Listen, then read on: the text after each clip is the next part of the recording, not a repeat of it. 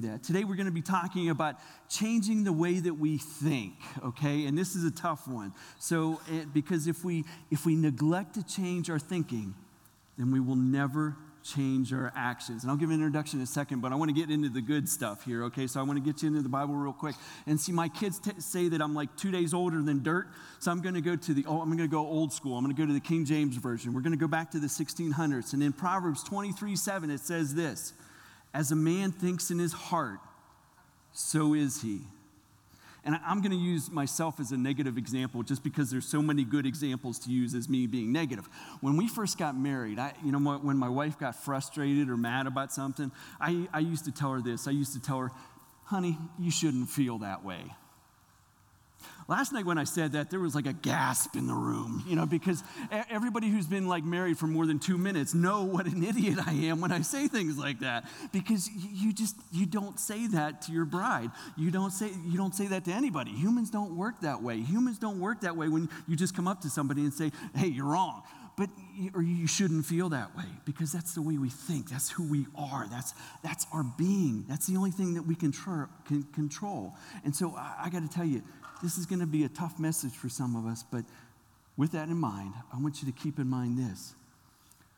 When my bride knows that more than anything, I want the best for her, I love her, I want the best for her, she's a little more receptive to what I have to say.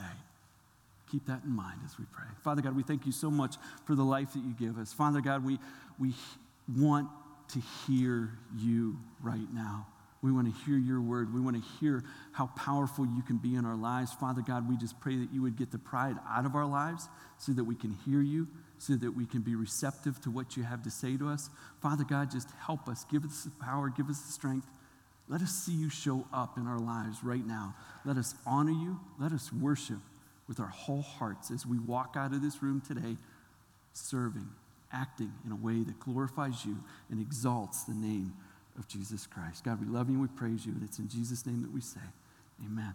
I'm going to give you a second to open up your Bibles or open up your devices to Romans chapter 12 and um, give you a little bit of background before we, before we get started. My wife and I, Missy, have been members here at Impact since 1991. I know, it's a long time. I was on staff here for a period of time, and, and we have uh, three adult kids. We have a boy sandwich. We have a boy sandwich between two girls, and our oldest Shelby, um, uh, our youngest girl Sydney, and, and William Harris the sixth in the, in the middle. Yeah, I know he thinks he's a king or something like that, but but we, we're we're loving our kids, and and uh, Shelby, our oldest, graduated college last year, and she's uh, she's adulting now. You know, she's down in Houston, Texas, and and uh, we actually just got back from visiting her um, this week. And uh, you know, Texas, it's like big and hot, you know, so, so big and hot. You know, we, first time we walked into her apartment, I walked around her apartment and promptly flipped on every light switch in the apartment. And I turned the AC down to like 52 just to, you know, you know just to, to, to thank her and, and to return the favor of her doing that in my house, you know, when she was a teenager you know, so, you know, and it's, uh, it's great. She's doing great down there. And, and we have, uh, um, uh, Billy and, and, Sydney, they're just doing such an incredible job walking through college and, and learning to, to do life. And, and, we, and we just love this season of life because our, our kids are, you know, now becoming our friends and, and they're changing. We have kids that are just, you know, our best friends. And it's just an incredible season of life. We love them. We love them dearly. We want the best for our kids.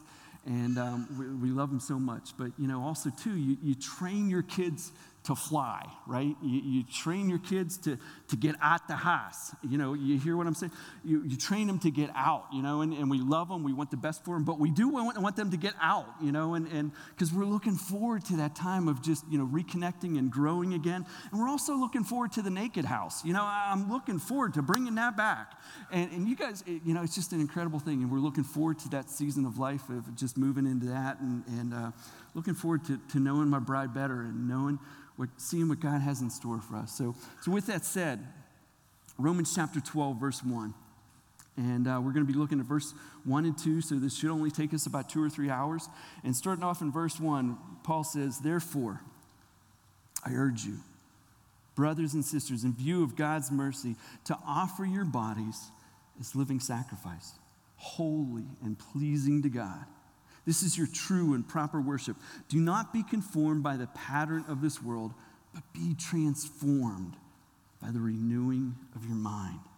Then you will be able to test and approve what God's will is his good, pleasing, and perfect will. I love to eat. Let me say that again. I love to eat. I just love food chicken, steaks, potatoes, vegetables. I love it all. I love to eat in. I love to eat out. I love Italian. I love Chinese. I love Hungarian. I don't discriminate in any way, shape, or form. And don't get me started on bread. I, I mean, bread, that is just Mancini's, just one word. Who here loves Mancini's bread? I mean, just let's give a praise God for Mancini's bread. Let's just say that right now. Okay, I, am just, I just love food. I love a cinnamon, anything, barbecue, everything. I just love it all. I mean, you can prepare food in just so many stinking ways. You can grill it, you can bake it, you can toast it, you can, you can shish kebab it, you can fry it, you can, that whole raw thing i'm not a big fan of but if that's where you're at you know you do you and, and, and that's a great thing and, and my mom was one of the best mothers ever on this planet, okay?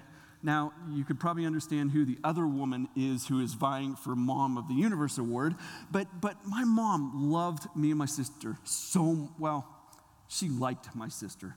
She, I was the favorite. Uh, you know, she, she kind of put up with my sister, but you know, I, all right, she loved my sister too. But my mom loved her kids and she wanted the very best for her kids. She wanted us to experience all the good things in life.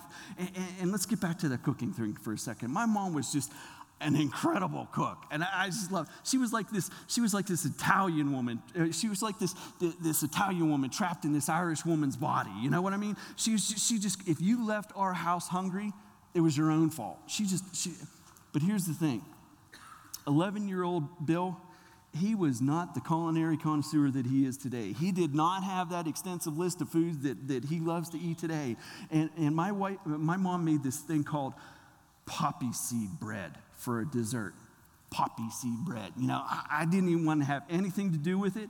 You know, it sounded like something that you were trying to still get legal in 25 states. You know, poppy seed bread. It just, it just didn't, I didn't want to have anything to do with it. I refused, violently refused to eat this stuff ever, okay? Fast forward a couple months. I was at my buddy Chuck Farrell's house, okay? Mrs. Farrell, his mom. Now, she was another good cook. She could really cook.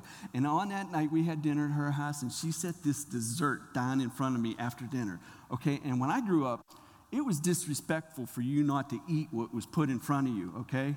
You just ate it, you enjoyed it, and you loved it. But she made this dessert that was just like straight out of the oven of God. And it was just like the most incredible thing. I loved it. It was just beautiful. I went home and I promptly told my mom, You need to call Mrs. Farrell and you need to get that recipe. Now, my mom was a gracious and loving woman. She called Mrs. Farrell. Turns out it was poppy seed bread. Turns out it was my mom's recipe. now, here's the point sometimes we're just too stubborn, too prideful to enjoy the incredible things in life that are right in front of us. And because of our own pridefulness and because of our own stubbornness and because of the prideful choices that we make, we lose out on the incredible blessings of life. We're going to start off in Romans chapter 12, verse 1. And Paul's talking about how we live for God. He's talking about living for God. And, and, and he starts out telling us how much he wants this for us. He says, I want this for you. And he starts out in verse 1. He says, Therefore, I urge you, brothers and sisters, in view of God's mercy. Now, whenever you see a, therefore in the Bible, you got to stop and find out what the therefore is there for. See, what Paul is doing here is he's connecting the previous chapters leading up to chapter 12, and he's connecting everything that he said in, in those first 11 chapters where he talks about the grace and the mercy and the love and the salvation that has been extended to, uh, to everyone there and to also to us, to you and me. And, and he wants that for us. More than anything, He wants us to enjoy the grace and mercy of God, and He wants us to enjoy the salvation that God has for us. And He uses this word urge, I urge you, I beseech you in, in the King James Version. And this urge, parakaleo, is used 20 times in the New Testament, in, in, in this Greek word. And, and each time Paul uses that word, he's just begging the reader to hear him because of how much he loves him, because of how much he wants this precious thing for the reader. Paul wants you to live for God because Paul knows how good it is when you do live for God. He wants you to know God. And that's our focus today identifying the things that, that keep us from better knowing God and from truly worshiping the God that loves us. Because the more that you know about God, the more there is to worship God. See, God could have made humans such that instead of eating and enjoying all that, that good food that I was talking about, He could have made us such that we just, you know, walk up to a wall, plug in and into a port, and, you know, sort of get all the nutrients out of that way. But no, he created this stuff called food, and we get to enjoy it. And we get to sit down and enjoy all these textures and aromas and, and, and, just this incredible taste. And, and I'm telling you, eating is a spiritual experience. I gotta tell you, it just is. It's just, we should just like sit down instead of just sitting there and say, hey, God, you know, thank you for the food. We should be like praising God for all this incredible stuff that He gives us. Like Mancini's bread. Again, praise God, right? Give me, come on, you can do better than that, right? Mancini's bread. Uh, okay, well, that's okay. We'll, we'll go back to that one. But I, am just telling you, it, it, eating is a spiritual, and because of the fact that God gives us these incredible things, He wants us to enjoy this. He loves us so much. He wants us to enjoy the incredible things that He gives us. But too often, instead of celebrating, instead of worshiping the things that God gives us, in the way that He gives it to us, in the time that He gives them to us, we allow our pride to shortcut those blessings. And ultimately, we sacrifice the best blessings that He intended for us because we think we know best.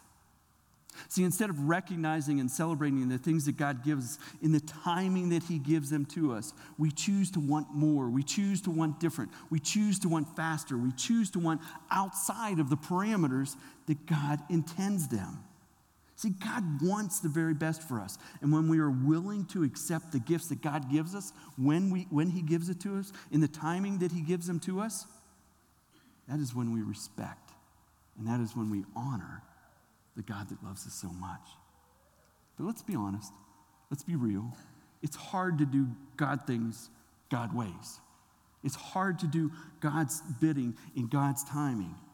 And Paul recognizes that. Paul continues on in verse 1, and, and he continues on and he says, Obedience from the heart takes effort. In verse, continuing on, verse 1, he says, To offer your bodies, encouraging us to offer our bodies as a living sacrifice, holy and pleasing to God, because this is your true and proper worship. Do not conform to the pattern of this world, but be transformed See, Paul says God is asking us for a sacrifice, God is asking us to obey. Sacrifice and obedience is completely contrary to our human nature, and it's also completely contrary to the world that we live in. See, God is asking us to offer our lives as a willing sacri- sacrifice, not just sort of half heartedly, but He's asking us to do it willingly because of what Jesus Christ did for us. He's asking us to do it with our whole heart, our whole mind. He's asking us to give of ourselves.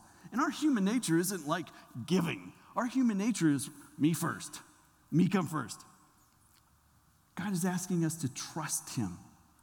And most of the time, He's asking us to, to trust Him even when He doesn't give us all the input, give us all the answers. And the reality is, even when we do have all those answers, when we do have all the data, we're still hesitant to trust Him. So, God is asking us to offer our lives, give of ourselves, trust Him in a specific timing. Now, time is a precious thing. We live in a world today where, where things happen at the speed of social media. Am I right? I mean, we know instantly that Aunt Irma in California had cream of wheat and she had raisins on her cream of wheat this morning. Instantly, we know that. And, and that's the world that we live in today. Everyone expects, everyone needs the answers right away. We need it right now. and we expect and need an immediate response from God. The world that we live in today wasn't always that fast, was it? Look back into the time of George Washington. George Washington died on December 14th, 1799. Now, that news took a week to travel from Virginia to New York. Some people didn't even know that their president died until the following calendar year. International news traveled at an even slower pace. Newspaper reporters were forced to go down to the docks and, and get news from, from, from people that were debarking from ships that came across the pond. Now, this may be urban legend, but supposedly King George on, on July 4, 1776, wrote in his journal this statement Nothing much happened today. I guess he didn't get the news of what was going on in the other, because news took time to travel. Sometimes the, the, the speed at which news traveled had tragic consequences. In the War of 1812, 2,000 soldiers were killed in the Battle of New Orleans two weeks after the peace treaty were signed in London. And just 100 years ago, the transcontinental phone system could only handle three calls at one time. Today, we are Wi Fi'd in, in such a way that our grandparents or even our parents could never even imagine how fast the world is traveling. And, and we are witnessing the virtual death of time and distance. The world keeps getting faster and faster and faster. And with that in mind, we are surrounded by a culture that demands answers at the speed of sound. We want answers from God at the same speed, right? God is asking me to wait. Who does he think he is? Who does he think he is? God is asking us to obey. God is asking us to act in ways that are not natural, in timing that we are not used to acting. This statement's going to be a little hard for some of us to swallow, but I encourage you to chew on it for a little bit. Louis Giglio is a, is a pastor and he's a speaker and he's a, the founder of the Passion Movement. And Louis Giglio says this regarding the worship of God God command, commands us to worship him because to do so is the most loving thing he can possibly do. God commands us to worship him because it's the most loving thing he can possibly do. How can I worship a God that makes me wait? Or worse yet, how can I worship a God who allows pain? Pain in my life, pain in those around me. Now I'm not going to be able to answer your questions to the satisfaction which you desire. But consider this for a moment. When we are honest with ourselves, really honest, really humble, really honest, the reason that it is not natural for us to give of ourselves, act in a certain way, trust in His timing, or wait, it's because of our pride. It's because we think we know better. And because we think we know better, this keeps us from knowing God better. See, I used to think that, that faith was like the pinnacle of the Christian walk, you know, but, but it's not. Faith is just the starting point. More so, it's the obedience that comes from faith and worshiping God with our whole heart. It's not just about thinking I should do something, it's about acting on that thinking. See, the crazy thing is, though, we are more willing to do what we are told at work than we are with God. We are more willing to accept the things that our boss, our human boss, tells us as gospel than we are to accept what the creator of the universe tells us that is really the truth. See, in these moments that, that God is asking us to, to trust Him without understanding why, to do things that we don't want to do in in a time that we're not comfortable in doing, these are opportunities. These are actually opportunities to grow closer to God, to experience Him in a new way. These are opportunities to decide whose side am I on? Am I on God's side? Or am I on Satan's side? because there is no in between. It truly is an all in or nothing proposition. It truly is God or Satan. See, the world would tell us, our, our human nature would tell us, that we can have a little bit of God and a little bit of the world. The world would tell us that we could have one foot in heaven and one foot in the world. But God would tell us otherwise. God wants our whole heart, God wants our, our whole mind, our whole soul. In the words of Abraham Lincoln, he says this My concern is not whether God is on our side, my greatest concern is to be on God's side. Sometimes it helps to remember when we're being asked to do things in a time that we're not comfortable doing or where God is asking us to step out in faith. Sometimes it helps to remember that we're not the only ones that God has asked us to do these things. Remember Joseph in the Old Testament? Joseph was, was told to remain faithful when he was sitting rotten in a prison for 15 years. David was told that, that he would be king of Israel but it was 20 years later before that crown was put on his head. Moses w- was told that he needed to lead a bunch of whiny Israelites through the desert, through the hot desert, for 40 years. Abraham, Abraham was 75 years old when he was told he's going to be the father of many nations. But it was 25 years before he ever changed the diaper. We're not the only ones that God asked to, to wait. We're not the only ones that God asked to step out in faith and to do things that we're really not comfortable doing. We're not the only ones that, that, that, that God asked to, to obey without the answers in a time frame that we're not comfortable. And w- when God asks you to do that, I think we can just consider ourselves lucky that we're in good company. Keep in mind that it takes a choice to honor God. See, Paul continues in, verse 2 and he says, But be transformed by the renewing of your mind. Proverbs 23 7 again, it says this As a man thinks in his heart, so is he. Our thinking is who we are. Our thinking is the only thing that we can truly control. God asks us to renew our minds. He's asking us to change the way that we think about some things because changing the mind changes who we are. Changing our mind changes who we are. And let's be real here this is a battle. This is a battle of our minds. This is hard. This is, this is hard stuff.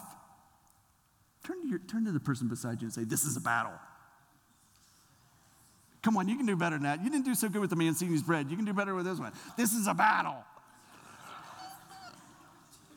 See, as much as God loves us and wants the best for us, Satan wants the opposite. We love to hear those passages like in Jeremiah 29 11, it says, For I know the plans that I have for you, declares the Lord plans to prosper you, plans to not harm you, plans to give you hope in a future. But we conveniently f- forget the flip side that Satan hates you and has stupid plans for your life. He has horrible, no good plans for your life. He comes to seek, to seek, to kill and destroy. John 10 10 says exactly that. The thief's purpose, Satan's purpose, is to steal, kill, and destroy. But here's the good news, my friends. That doesn't mean that we should live in fear, because John also reminds us that he who is in us is greater than he who is in the world. Christ who lives in each one of us is greater than Satan who lives in this world. John 10:10 10, 10 says that continues on and says this, my purpose, Christ's purpose is to give them a rich and satisfying life. The truth is this is a battle which we can win. See, the battle has already been won. Paul says in Philippians 2, verse 13, he says this For God is working in you, giving you the desire and the power to do what pleases Him. God is working in us to give us the desire to do what He's asking us to do. And learning to use that power, learning to direct our thoughts, learning to, to, to renew our mind and our heart is actually an act of worship. It's, it's in my mind one of the most powerful acts of worship and one that brings God the most pleasure because we can sin in our mind with our thoughts. Jesus says this in Matthew 5 28. Anyone who looks on a woman with lust, or a man, we're not leaving you guys out. We're equally, you know, come on, come on. We're, we're, we're, not, no, we're not discriminating in any way here, women. Um, God, when anyone looks on a woman with lust, has already committed adultery in his mind. Training our minds in such a way that we don't sin is truly an act of worship. And if we neglect to change our thinking, then we will never change our actions. Someone once says that 10% of our lives are determined by our situations, but 90% of our lives are determined by how we choose to react to those situations. Learning to train and direct our thoughts is not something that happens once and done. It happens over the course of our lifetime. It happens as, as we grow and mature with God. It happens as we learn to work through those tough times. It happens as we learn to work through the good times. It, it, it happens as we learn to experience God more. Romans 8 5 says this People who live following their sinful selves think only about what they want. But those who live following the Spirit are thinking about what the Spirit wants for them to do. If, you, if your thinking is controlled by your sinful self, then there's spiritual death. But you are, if you are thinking controlled by the Spirit, there's life and peace. And my friends, that life and peace is better than anything we can imagine. Paul wraps up Romans chapter 12, verse 1 and 2, and he says this Then you will be able to test and approve what God's will is, his good and pleasing and perfect will. A.W. Tozer says this The most important thing about us is what comes to our mind when we think about God. The most important thing about us is what comes into our mind when we think about God. The Bible says that the most wonderful, the most beautiful thing that we can experience in this life is knowing God. It also says that the longer we walk with God, the longer that we experience God, the more we know about Him, the more powerful our relationship becomes.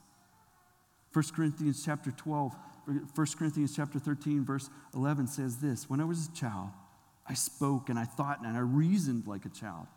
But when I grew up, I put those childish things away.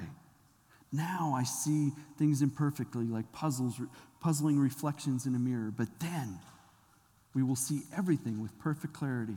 All that I know now is, is partial and incomplete, but then I will know everything completely, just as God knows me.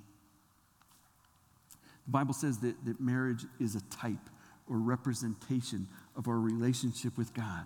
See, sometimes in the Bible, the Bible is trying to explain some things that, that, that are so powerful, so magnificent, that our human minds can't even begin to comprehend what the Bible is trying to tell us.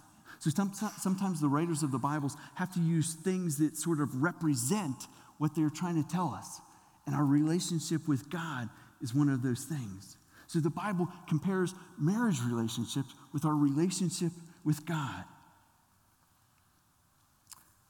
When I first got married, I used to look at those old guys you know, who have been married for like 25 years, and, and, and they were like these, these henpecked little guys that would follow their bride around, you know, with a, with a ring in their nose, and they would just be led around, and, and they'd just be following her. They'd be like these henpecked little wimpy guys, and just like, I couldn't understand why they would just be acting this way in this, you know, and we've been married for 26 years. I get it. There is nothing better than coming home and experiencing time with my bride. There is nothing better than, than just coming home and experiencing that incredible, just being with her, being in her presence, just loving her, spending that time with her. There is nothing better than that. Uh, uh, you know, over our years of, of our relationship, our, our relationship has changed pretty dramatically. When, when, we, you know, we first got married, it was the, uh, you know, the, the college Missy, you know, the sexy college Missy, you know, the AKA girls gone wild Missy, you know, well, she wasn't, we weren't that wild, but, you know, it was just, we met. And then, then when we got married, our relationship really began. That's when our relationship really began. And then we had newlywed Missy. Then we had relationships with, with our kids. And, and, and, you know, that was some hard times. And then there was almost died Missy, you know, and, and that was a hard time. And, and then we had some good times, you know, with our preschoolers. And, and, and, we, and then we, teenager Missy. Now we're walking into some new times of, of, of adult kids, Missy, and looking forward to grandma, Missy, and looking forward to retirement, Missy, and looking forward to the, those times of relationship of just growing to know her. And I, I freely want to admit that I am that henpecked, can't wait to get home and be with my bride husband. As good as any marriage relationship can be, it pales in comparison to how good our relationship with God can be. And I got to tell you, I, I think that anybody's relationship on this planet ever pales in relationship to the relationship that Paul, the writer of the New Te- most of the New Testament, had with God. Paul had the most incredible relationship with God. And, let, let, me, let me give you just a taste of his relationship with, with God. In Philippians chapter 3, he says this, starting in verse 7. I once thought that those things were valuable. And he's talking about everything in his life that he thought was good. I used to think that those things were valuable, but now I consider them worthless because of what Christ has done. Yes, everything else is worthless when compared with the infinite value of knowing Christ Jesus, my Lord. For his sake, I've discarded everything else, counting it all as garbage, so that I could gain Christ and become one with him. I no longer count on my own righteousness through obeying the law. Rather, I become righteous through faith in Christ.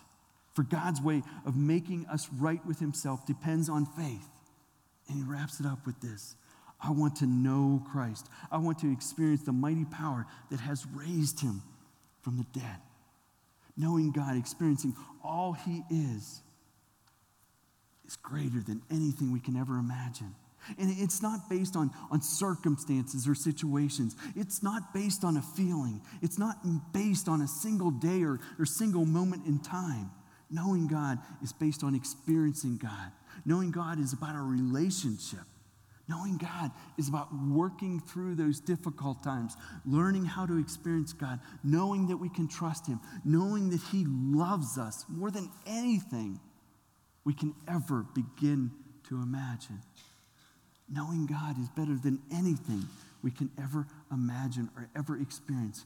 And I want to encourage you to deepen that relationship. I want to encourage you to start at that relationship. If you haven't started at that relationship, I want to encourage you to take that step of being baptized. Because, my friends, that's when your relationship truly begins.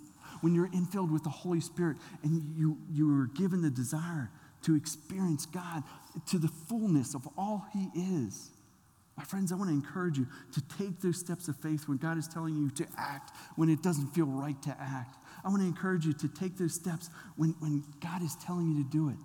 I want to encourage you to get the pride out of your life so that you can truly experience who God is and truly experience how much He loves you so that you can worship Him in a way that He truly deserves to be worshiped.